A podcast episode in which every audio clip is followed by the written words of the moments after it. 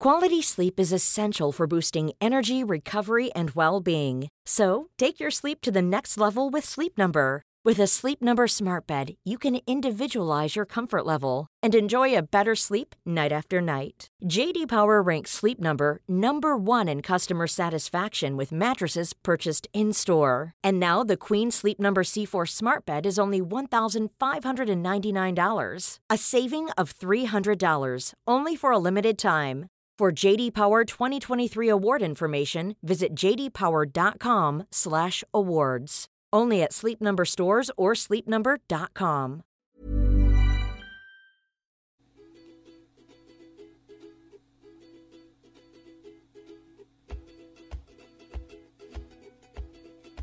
Of course, there must be lots of magic in the world, he said wisely one day. But people don't know what it is like or how to make it.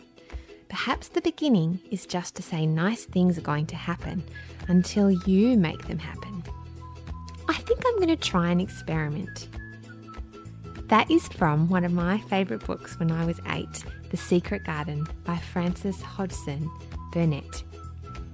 Hello, I'm Claire Tonti, and welcome to my podcast, Just Make the Thing, a show for people like me who want to start a thing and keep on making it and often find it really hard.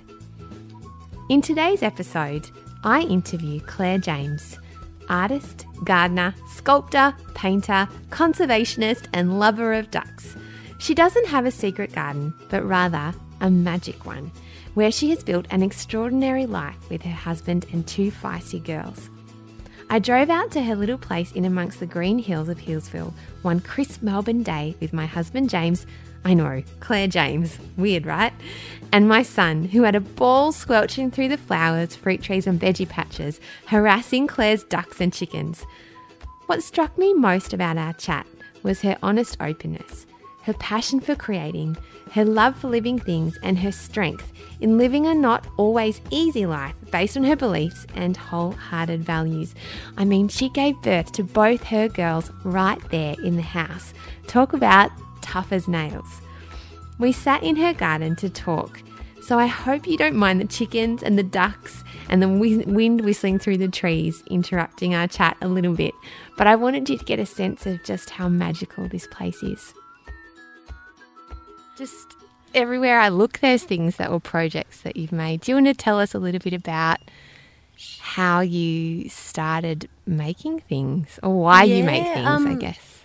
Well, I grew up on a, a 10 acre bush property with my mum and dad when I was little, mm. and they decided to build a mud brick house. So, mum and dad made all the mud bricks for that house, which was an enormous amount of fun for my sister and I because we got to play in the mud.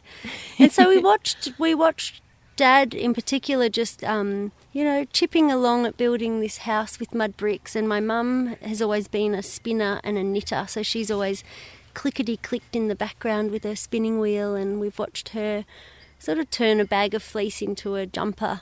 And I think just being makers, my sister is an artist as well, and her and I have grown up making things, but maybe maybe it was inevitable because we it's who we are or maybe it was by watching parents gardening and things and although mm. my parents um, separated when I was six, spending time, you know, always backwards and forwards between them, we, we got to still be with all of, be around all of the things that, that they found, they saw beauty in.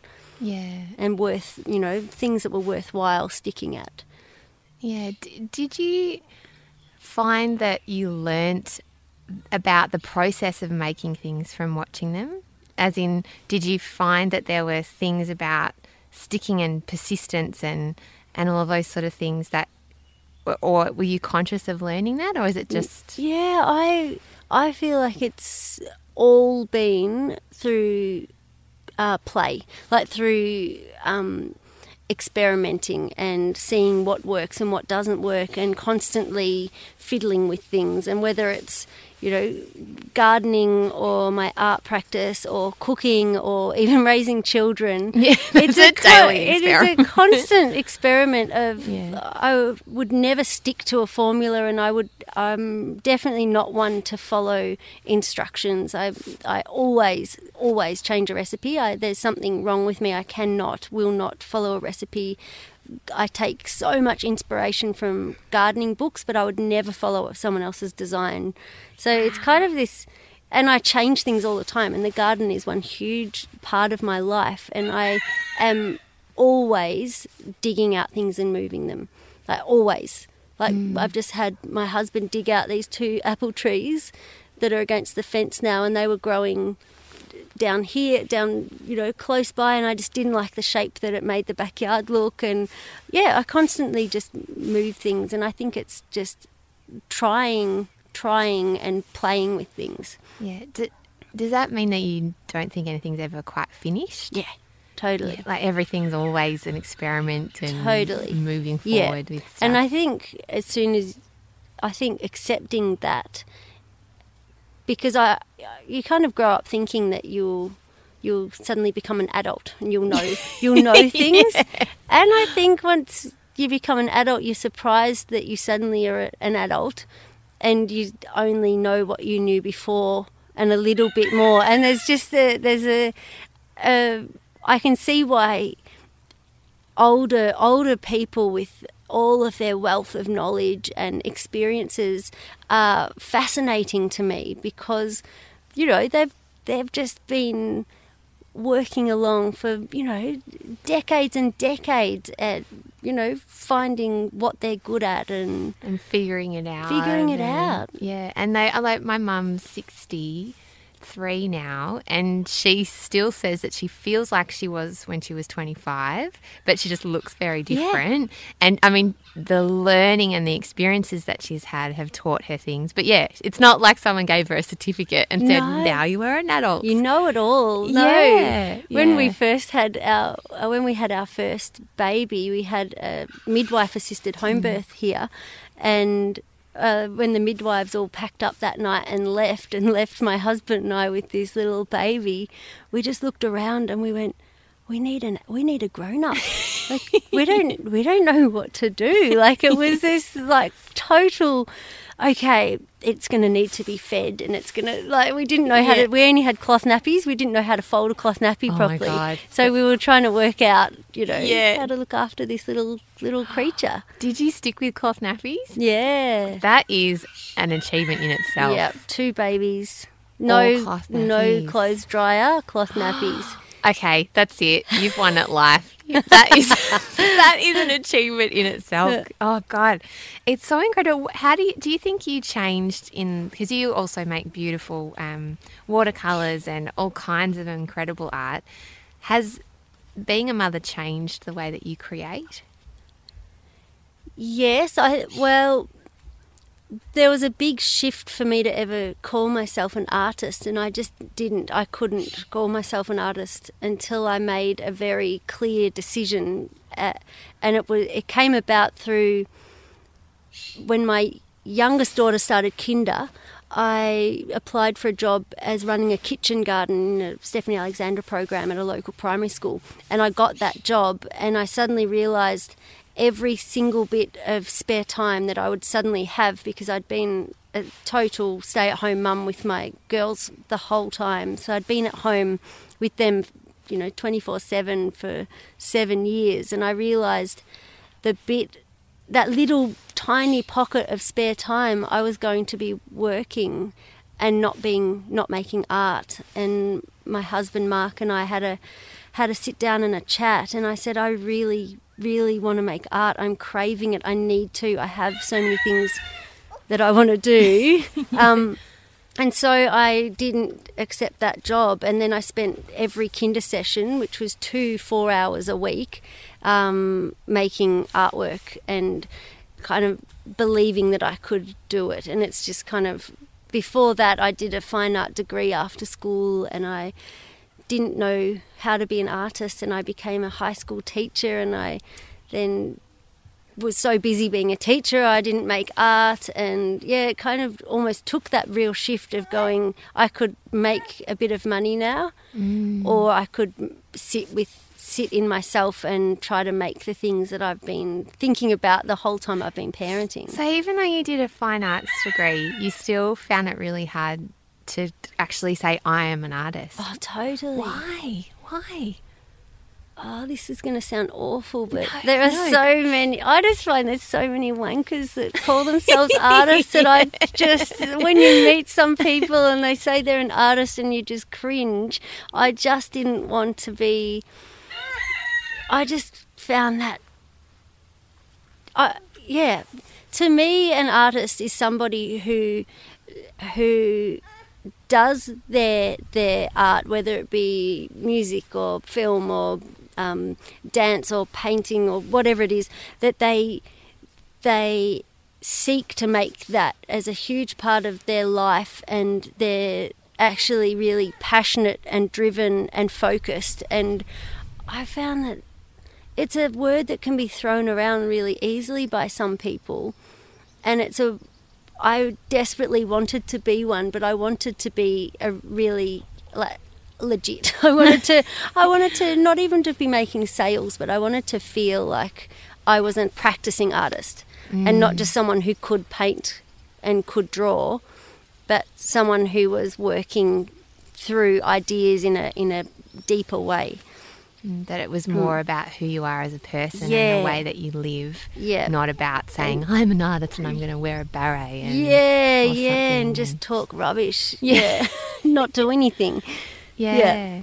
What I love about meeting you and reading the story I read in the design files, which I'll link also on our social media for our um, audience, was just that being a maker of things doesn't seem to be a separate part of your life. It's absolutely how you live Yeah. every day. Would you agree with I that? think I'm really lucky that I live the you know it was financial and family decisions why we lived in Healesville 10 years ago it was a much more affordable place to live to buy into and to have a studio which was in the house for uh, that that little studio is actually only a year and a half old it looks we built it to look old because it was all hard rubbish and so you built the studio. farm scraps. Yeah. Oh, a friend built it with me, Yeah. kind of, you know, buggerizing around, helping him.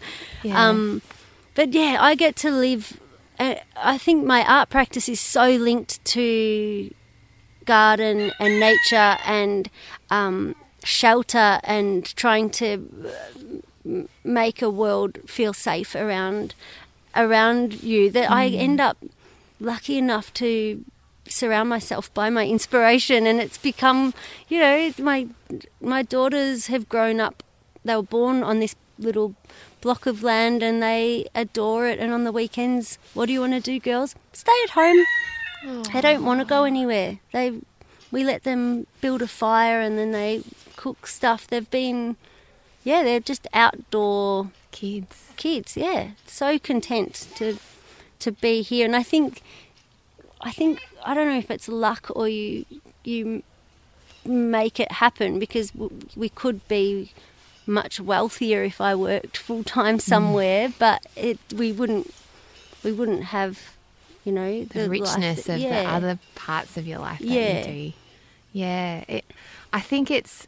Um, I don't think it's luck. I think it is um, a conscious way that you are living and and a, such a beautiful thing to be doing because there's so many people who do have those full-time jobs that are dropping their kids at childcare and struggling through everything and then watching all this television and their kids are stuck inside and it's that whole existence and and the kids want more and they keep seeing things and you know they're just there's so and, and for people watching mm. ads you know there's this thing that you you need more we haven't we unplugged the television when our first was born so we have a tally that we can watch DVDs on. Um, we're, we're pretty untech here. We we go to the Video Easy ATM, uh, Video Ezy ATM down at Coles. we haven't got Netflix or we haven't got any online stuff. thing. Yeah. Yeah. So we we have a movie night with our girls you know, or documentary night, and yeah, they've but they can't ever th- they've never once they've never been able to think of a single thing for christmas or birthdays that they can tell us. They just don't they're just not materialistic kids. Wow. they're just happy with but maybe also because my husband works in sustainability and that is a forefront of our decision decisions about the way that we live and trying to um, not not have a huge footprint. So that ends up being buying secondhand or you know re fixing clothes or you know growing a lot of our food and then preserving you know the, the mm. girls watch us or particularly mark make or excess fruit into jam and relish and bottling and preserving and that my dad has always done that and yeah so the girls since they were little they've eaten from the garden raw mm. things. They'll they'll try anything. And they've seen me. They'll spend days just watching me sitting away in the studio and they watch how hard it is and how lonely it can be and how amazing it can be and rewarding. So mm. So mm. it sounds like you've you're creating two really amazing little human beings. they're pretty spicy at the moment Yeah. that's okay That's cute, isn't it? they're great yeah Yeah. Um, do they ever find that going to school, is there ever a comparison or do they find that kids at school are in the same ethos as them? Is there a struggle with that? there we chose a very little bush school. So there's only 60 kids in the whole school three teachers and at least half of the families in the school are very like-minded. So we're pretty lucky that we have a you know a bunch of parents that are passionate about you know foraging or cooking or you know if somebody's unwell there'll be a meal tree and everybody will make meals for that family for as long as it takes. And so it is the the teachers really think about sustainability and and I'm very involved in the school because I just am. Yeah. we have Chook Club. I'm, Oh, I love so it. there's kids in Chook Club that I run on a Tuesday, and there's parents that are you know we've done heaps of gardening and stuff. So we try to make a little public school into the best the best school that we can. Yeah. To me, a word comes up when I hear you speak, and it's about being connected. Mm. Yeah. What does that word mean to you? Yeah, I think it's. Um, I I love the idea of um, connection and and the word connected because I think of it in through my artwork and my fascination of of nature and wild places is that that incredible connection whether it's um, through through the roots of trees touching one another or the mycelium between you know the fruiting body of a of a fungus that you can see is just the tip of an iceberg of what the fungus actually is. It's this network an in, immense network. There's a satin bowerbird boy. Ah, he's looking in our garden for something blue for his bower. Wow. oh gorgeous thing the ducks are heading over to him This guy, I'm going to get you in a minute to describe your garden to me. oh yeah okay yeah. Um, but yeah, connect. I just so much of my work that looks at some of the you know little whether it's a, a simple snail or a slug, something simple that is happening in our gardens or in under leaf litter.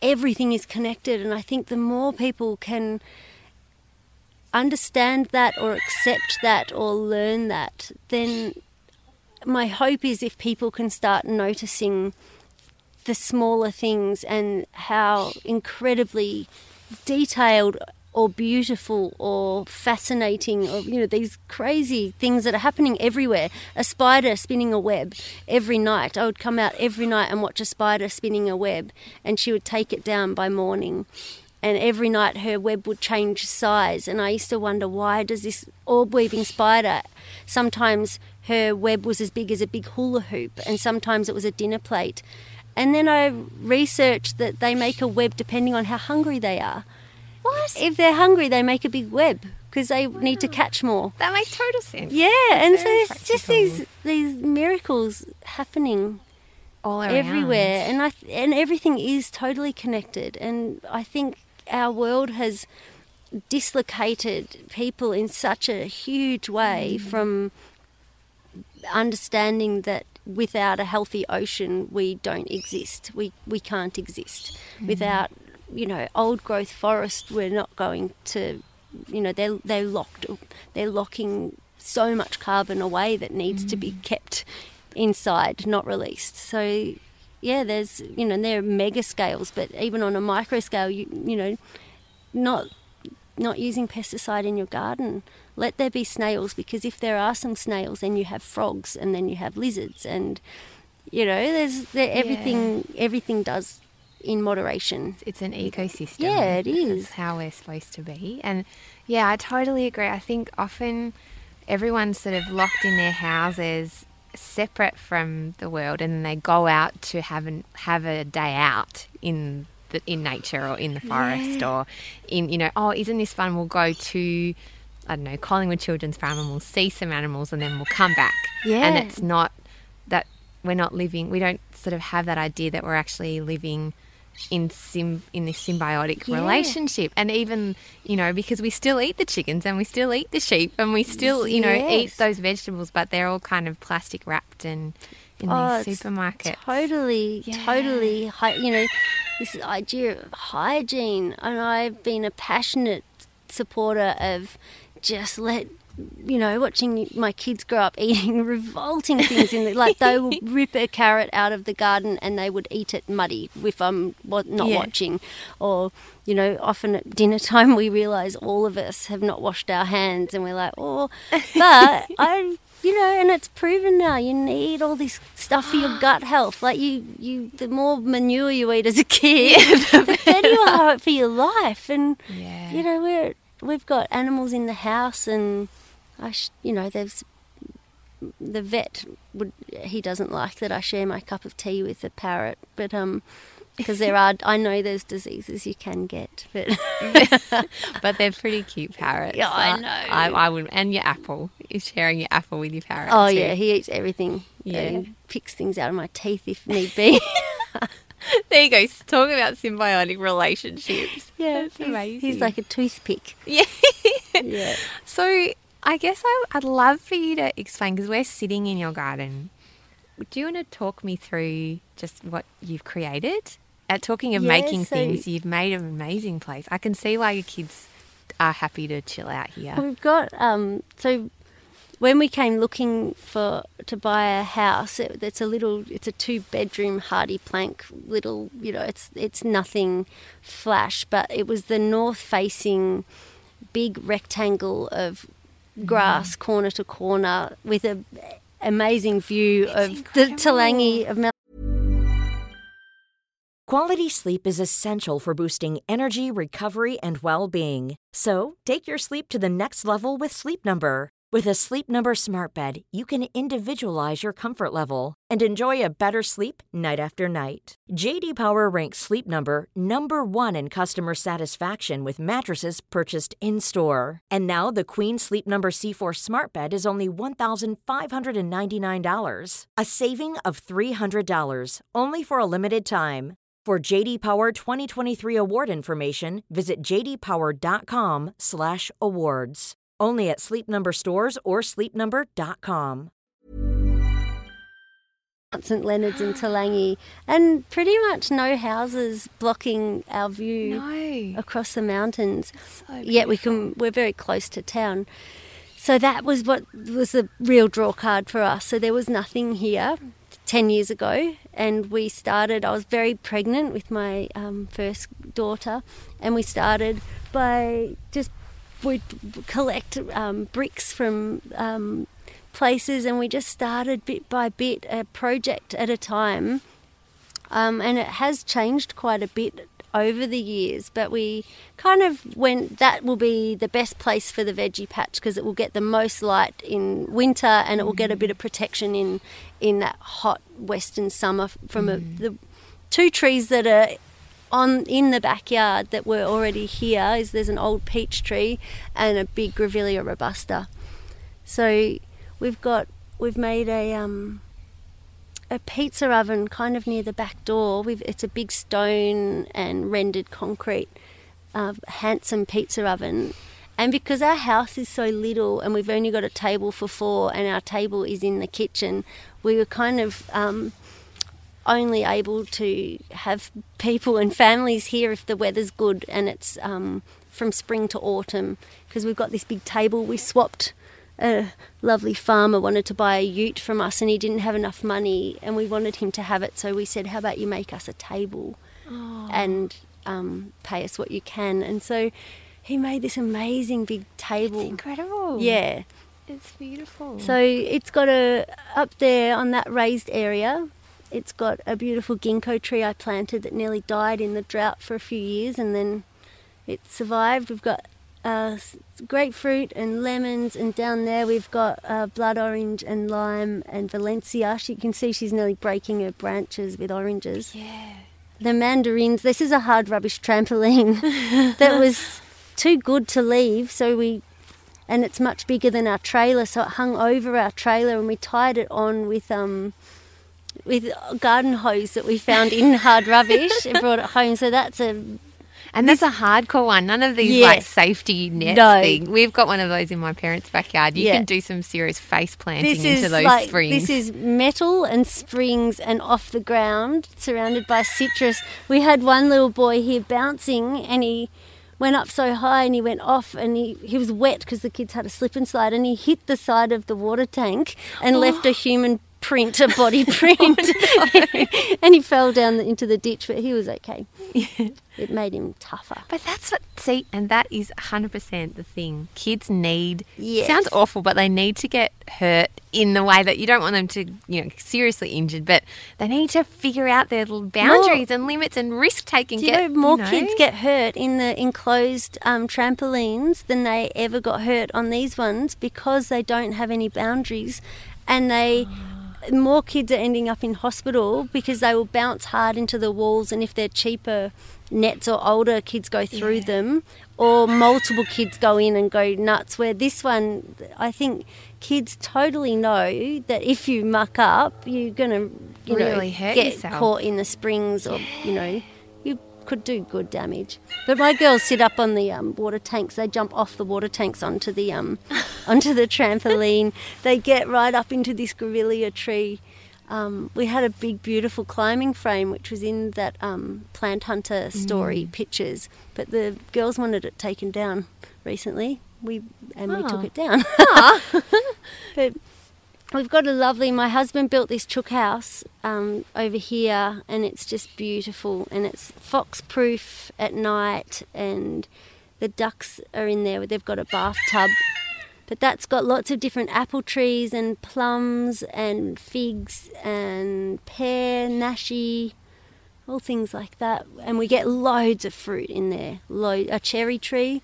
Oh, Yeah, so we that's Whistles. He's a nasty little rooster that my daughter loves. So he's he's still around. I know, I We've- love that we can hear all the birds and creatures in your garden. Yeah. Sometimes the cockies are deafening. Deafening. Yeah, I saw they a few like screaming past before. Yeah. It's amazing though because you sort of feel like you're living right next to a forest almost here in being able to see all the trees and hear the a- birds. It is. and- Yeah, it is pretty nice. The back of the garden is my beautiful little studio, and there was just an old, gross, rat infested shed there, and now we've got this beautiful little recycled. Uh, it's got floorboards and old. I called a fencing man and. Uh, and said, "Have you got any old fence palings?" And he dropped them off in the garden, and we collected doors and tin and you know things like that. So it's all been patchwork together. It's got a little potbelly stove inside, and I've got all of my all of my sculptures and paintings, and I've got a little kiln on the side which I picked up. Such a treasure trove. It's nice. It's it is. It is nice. Yeah, it's. I think that you have figured out a little bit the secret of life. I think over there, Clare. I know that sounds a bit naff, but I do think so because Uh, There's so I've, I used to be a teacher, and the amount of kids I saw with huge levels of anxiety and anger and all this sort of frustration, and then you kind of, when you come here, you sort of go, oh yeah, but you th- there's so much amazing, wonderful, magical stuff in the world that we're keeping our kids from. Uh, something I did want to ask you about. What's because we've talked so much about what's wonderful about living this way. What's hard? What's hard about it? Mm. it, it it can be very hard being an artist based on feeling those feelings of insecurity and it's very lonely. You know not not many people buy original art so trying to be creative all the time. I'd love to say i'm an artist who doesn't you know i don't need to ever think about whether or not things sell but i do. We financially it's really tight. So I do try to think about creative ways to, you know, whether I make my work into prints and I make pillowcases and different things, run workshops and things. But I think I've had a lot of trouble with anxiety and depression and sitting in a, despite this, you know, amazing, beautiful life, I've suffered from it since I was six years old. I've had panic mm. attacks. And it had, it got so bad that I, earlier this year, I couldn't, I couldn't even work in my studio. I was mm. just I couldn't function. And so, you know, there's things it can look so idyllic, but as an artist if you if you don't have opportunities and I'm very lucky and it's through things like social media that I've been invited to be in exhibitions in in America twice and I've been invited to put work in other galleries or to be you know, even things like this. That's all through, it's been through social media. And even though I have a real love hate relationship with social media because it's a waste of time, like the time thing, but also feeling like you're being judged or I'm trying never to test art ideas on Instagram because I might be loving a direction I'm going and I put a picture on there and people don't respond well to it and then I doubt myself or you know this person you know is doing so well compared to me or you know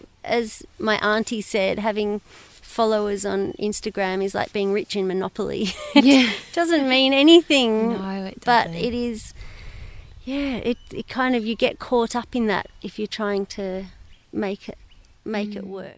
Living creatively, and when you're a maker of things, you are sort of what am I trying to say?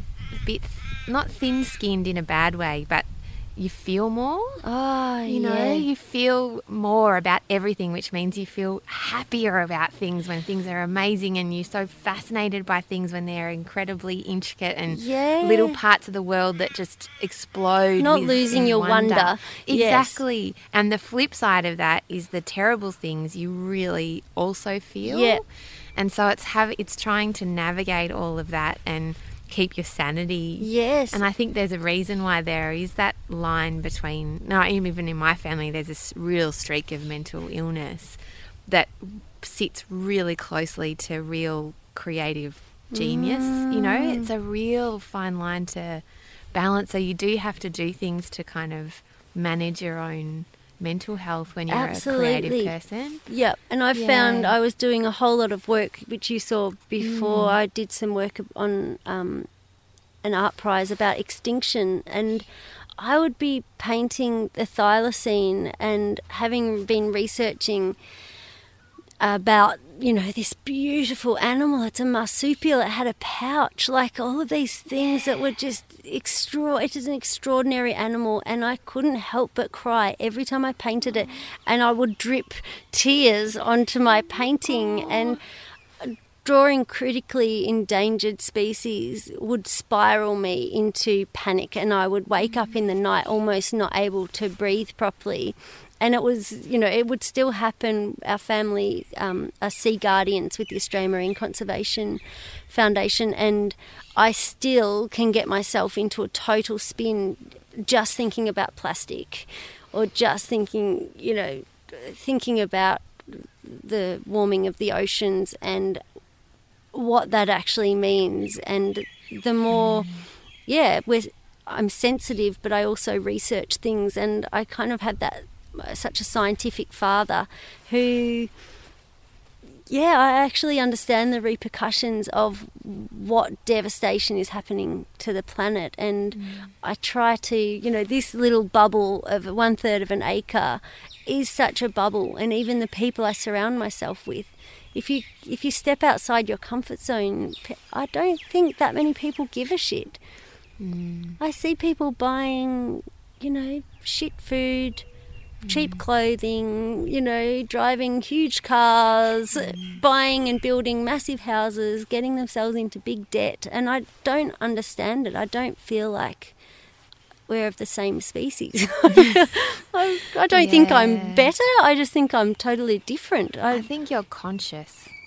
I, which is a funny and that word. hurts, it but it also hurt. Yeah. it hurts, but it also gives you a purpose, or it, it mm you know, we we talk to our girls about why we would buy secondhand clothes or why we would, you know, we still buy some new clothes mm. as well, but why we would repair that instead of chucking it. And, you know, if you, mm.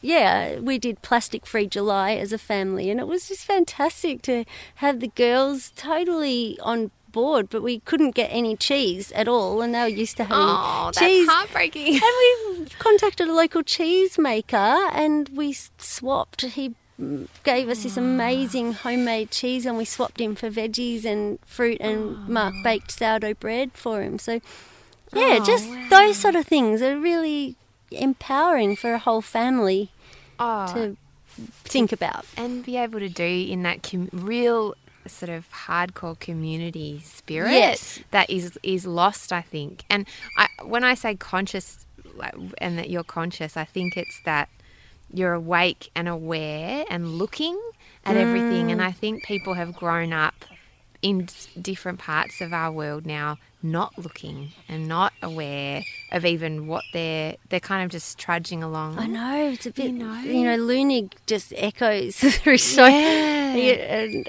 I've yeah. yeah. I I think he is a genius and mm. I me too. Since since having this white duck, I must say I totally understand why the the you know the white duck in so many of his, you know his poetry and his illustrations. This white duck being this inner calm, inner beauty, inner peace of somebody. Having my white duck, Gloria, she is just that. She is just the most kind, beautiful soul, and she has there's nothing bad in her. Nothing. Mm. There's nothing mean. There's, you know, she's just the dearest thing. And I often, I am a tea addict, so I'm always sitting there with my pot of tea. tea. while I'm painting all day, and my duck, and my care of the natural world. And I just think, oh, he's just like a kindred spirit, but he's able to put into words what many people can't.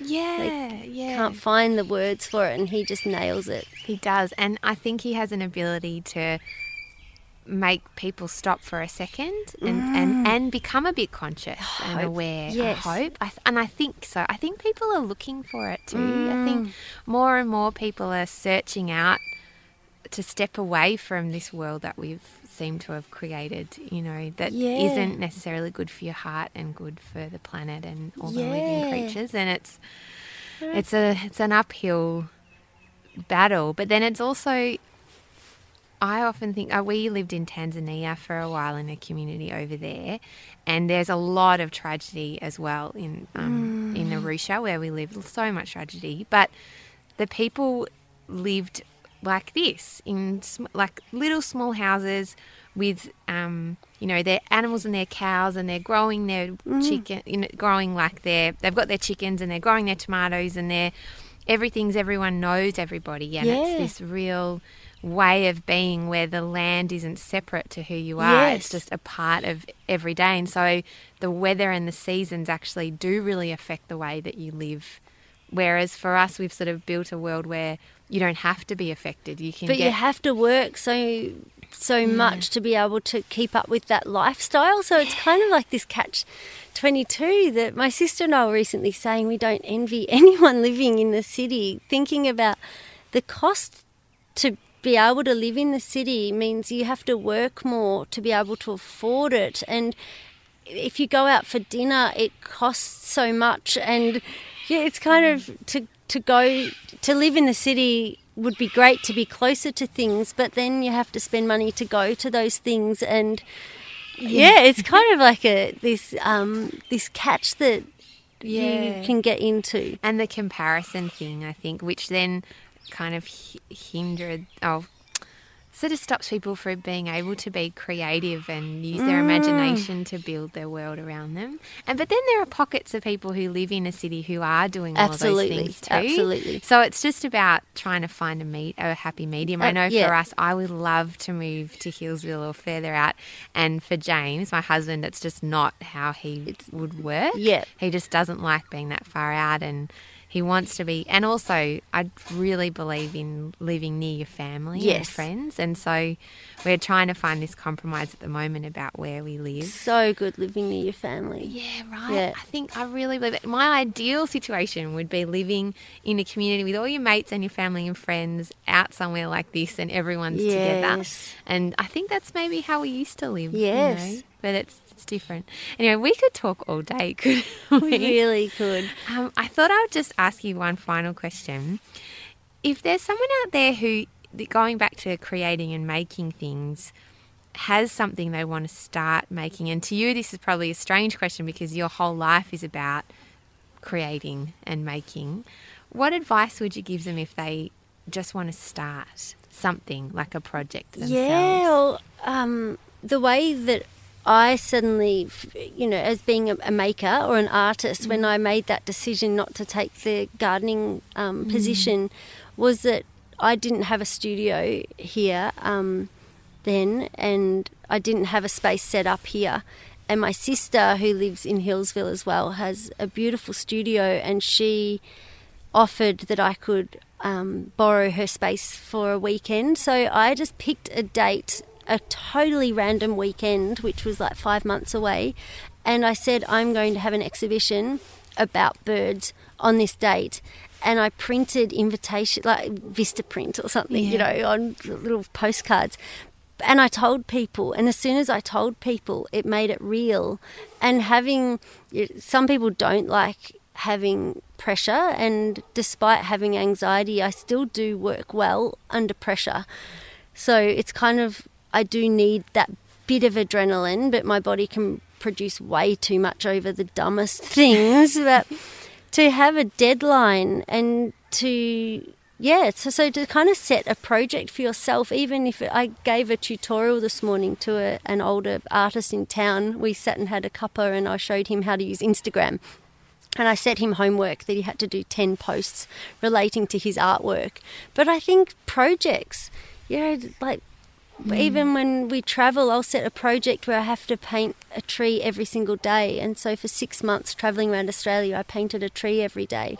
Or try to notice something new every single day of your life, something that you've never noticed before. If you walk to work, notice a crack you've never seen or what's growing in a crack or yeah, so I I feel like it's setting setting out a goal to achieve and however you can make that happen if you're a musician going where I'm just going to have a night in summer in my little tiny courtyard backyard and I want 20 people to listen to my new songs. But ta- telling people often makes it happen because then not just keeping it to yourself because you can talk yourself out.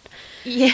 but I reckon that you know, and just keep playing, keep mucking around with things, and you know, if you do what you love, it generally works. I reckon. If you, the moment you try to do what you think other people might love, it usually you can tell Yeah. when it's not true or something. it's not honest. Yeah. coming from you. And it is starting to It rain now. is. We better finish up. But um, thank you so much, Clare James. Such That a pleasure. Ah, what a beautiful conversation, and I love that. Let's Thank just you. keep making, and it's never quite finished. No. that's okay. Yeah, just Yeah. keep going. Absolutely. Okay, here we go. Stop. You've been listening to a podcast called Just Make the Thing with me, your host, Claire Tonti, and today with artist Clare James. You can find her incredible artworks and actually buy some as well at www.clarejamesartist.bigcartel.com, or you can also find her on Instagram at Clare James Artist. That's Clare without an I. Um, and I'll also share all of those details on our Facebook, which is at Just Make the Thing, and on Twitter at Make the Thing, and at my Twitter handle at Mrs. Sunday Movies. So, Oh, I also have an Instagram account now, which is just at Claire Tonti. So if you're interested in finding out a little bit more about the guests that I interview and just some of the adventures that I go on with my son, my husband, and podcast dog, I'm over there. So I recommend you uh, following along. If you like, up to you. And also, if you haven't read it, read The Secret Garden. It's just awesome, especially if you're stuck in a bit of a creative rut. So, I hope you're enjoying making all the things you are out there. And you can contact the show at contact at planetbcasting.com or just make the thing pod at gmail.com. Okay, catch you next time.